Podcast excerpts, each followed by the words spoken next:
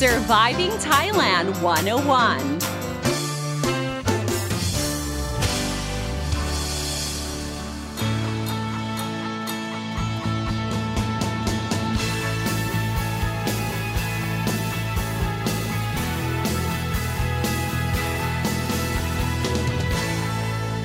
Hey guys, thank you so much for tuning in to Surviving Thailand 101. I'm your host, Fidon Sini, here to break down helpful tips and advice so travelers and expats can have a fantastic time here in Thailand and avoid common cultural faux pas.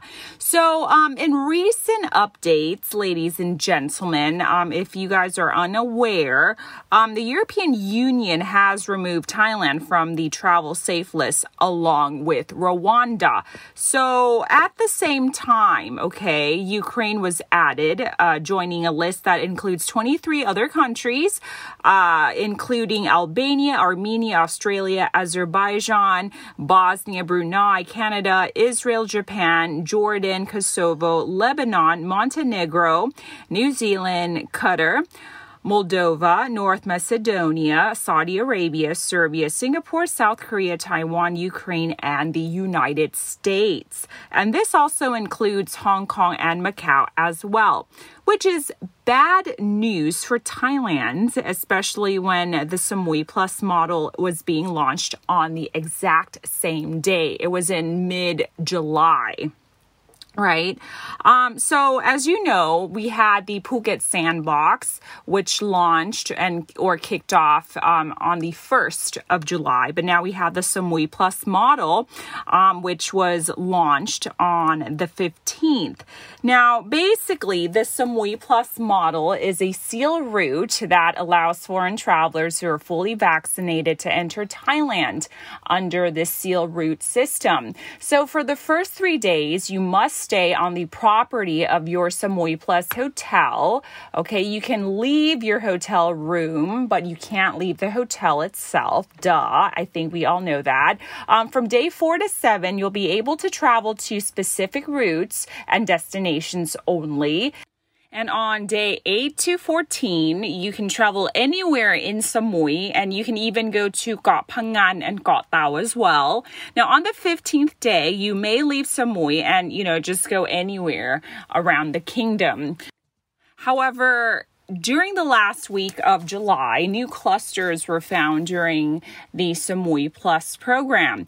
Uh, one of the clusters was found at a restaurant, which resulted in 60 people being infected. Another cluster was found at a club, okay, which is not so surprising given that they were fully operational during the period of COVID 19 restrictions, especially when there was a national lockdown on pubs and bars, right? So you could imagine that, you know, it was just on full swing, no mask wearing or social distancing, which was what triggered the third wave of COVID 19 infections in Bangkok um, in April, if you guys remember, from the Thonglor nightclub cluster.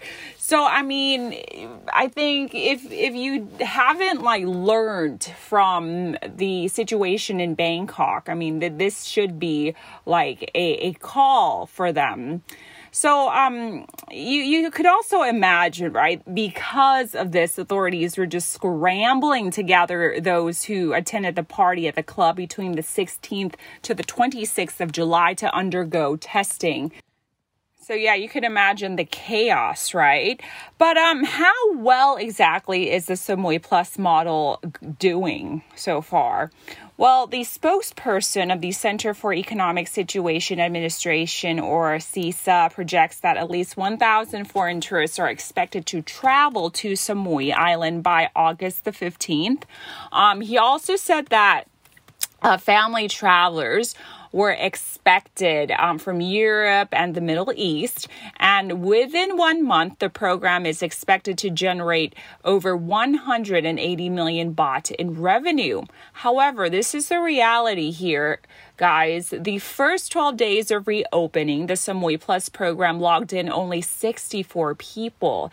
Now, as of 26th of July, there were 12 tourists incoming and they were about uh, 100, uh, 158 travelers in total coming into Koh Samui from the sealed Phuket sandbox route. So um, it is lower, I guess, than expected. It's just only like 64 people in the first 12 days. So, I mean, if you compare that to the Phuket Sandbox uh, Sandbox program, it, it's not a lot, right? Um, but if you look at the Phuket Sandbox program, it seems that the program is going very well at first.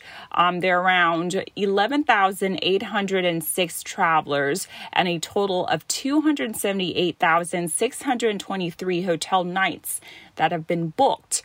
However, the increasing number of local infections is making the Phuket sandbox model increasingly doubtful, um, prompting the latest shutdown of shopping complex Central Phuket for seven days. And on top of that, starting from August the 3rd, the governor of Phuket has actually ordered a complete sealing off the island, um, meaning that travelers from other provinces are not allowed to enter Phuket, which makes a lot of sense because. Um, people from outside of Phuket are usually entering Phuket from provinces or zones which are labeled dark red or red zones, right? So, I mean, that is basically the main cause of the local infections in, in Phuket. So, I mean, I think this is a good, um, good plan.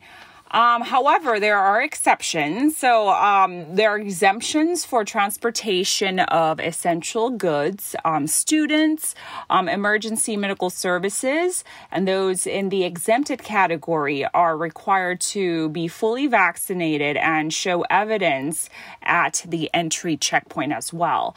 Now, for the students, I mean, I, I think you, you don't need to uh, show any evidence, right? Because um, so far, none of the children in Thailand have been vaccinated. And as to whether Phuket Sandbox will continue, the Department of Disease Control um, will be monitoring the situation for another two weeks. And the director general of the department said that of uh, the 12,395 foreigners visiting Phuket, there were only 30 infected people, and they have been, of course, identified and put into quarantine. As for the healthcare system in Phuket, uh, they're still able to handle new cases and um, is currently at 36% of its capacity. So doing uh, better than the situation here in Bangkok, I guess. Um, so, so let's talk about the government's um, reopening phases. Um, I think in May, if you guys remember, um, the prime minister has declared that we are going to be counting down 120 days until the full reopening of the kingdom, right? Well, despite the rising number of cases daily, um, plans are still underway, okay, and it is um, divided into four phases, okay. Um, of course, we started um, with the Phuket Sandbox, which kickstarted on July the 1st. Okay. And then following Phuket Sandbox is the Samui Plus model that kicked off um, since 15th of July. And of course, following Samui is Krabi, which includes Phi Island, Rawai, Railay, Phang as well, including Khao Koh Yao Noi, Koh Yao Yai. And this will open uh, to international travelers on August the 1st, okay, if not already opened, okay?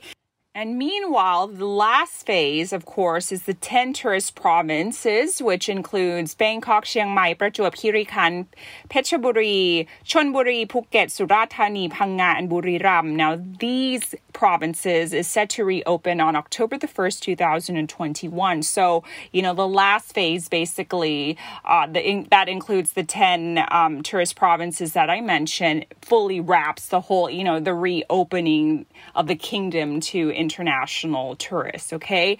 So, yeah, that remains to be seen. Okay. I mean, with the rising number of cases in Bangkok, it is still hard to wrap our heads around um, the fact that, you know, this is underway and whether or not this will be possible. Because as you know, um, we're still struggling with our vaccination rollout plan. So, um, we're still struggling to get that done.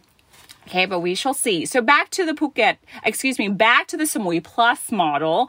Um, so at the time of the recording of this podcast, this episode in particular, um, the island itself has been gearing up to brace itself for, you know, um, serious COVID 19 cases. So with this in mind, Several hotels are actually being converted into hospitals with more than 200 beds. And this is, of course, for patients with mild COVID 19 symptoms. Also, measures have been tightened for those entering from dark red and red zones as well. And as of um, July 26th, a negative COVID 19 test is required to enter Koh Samui, okay? And they must be no more than 72 hours old. And even if you're vaccinated, you need to produce a negative COVID 19 test result as well. And with this in place, um, only one foreign visitor tested positive out of you know the 78 um, t- uh, total arrivals um, on the island just recently. But um, in any case, um, even though uh, there are a rising number of um, active cases and infections across the country, okay, especially in the dark red zones. Uh, reopening plans are still under underway. Um, as you know, authorities are viewing that you know infections are mostly local. Um, while you know there there were only a few cases that came from abroad, right? But um, and also you know as as i mentioned before local infections are usually the, from those who are coming back from dark red to red zones um, and they're you know coming back to Phuket or Koh Samui you know to see medical treatment and whatnot. But still you know local cases I think should not be overlooked as well because you know they could potentially become the super spreader of all cases. So I think authorities should not take this lightly so, um, I mean, I, I don't want to imagine, you know, um, Phuket or Samui becoming, you know, another super spreader or, you know, another a cluster of um, COVID 19 infections, especially when the Delta variant is, you know, going around rampant. So I fingers crossed at this point that everything goes well. And with that, ladies and gentlemen, thank you so much for tuning in to Surviving Thailand 101. Please do stay safe and put on your masks and wash those hands. I'm Don Sneaker ติยาพิมลพรสวัสดีค่ะ